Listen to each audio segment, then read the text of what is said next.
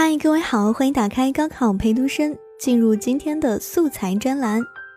今天要和你分享的这个作文素材有点意思，它的题目叫做“睡着了才有梦想”。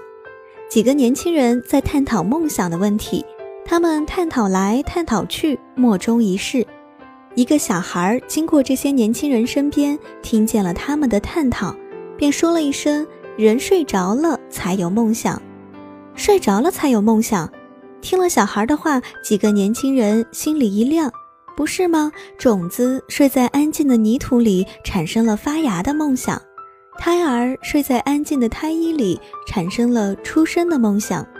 试问，一个为权力、金钱、美色患得患失、心烦意乱的人，他的心怎么可能睡得着？又怎么可能平静得下来呢？一个睡不着的人，梦从何而来呢？心似一片湖面，只有在睡着的时候、平静的时候，才会映照出蓝天白云和星星的梦想。听完了这个故事，你是不是觉得也很有道理呢？这份素材你可以用在和梦想、心态、欲望有关的作文当中。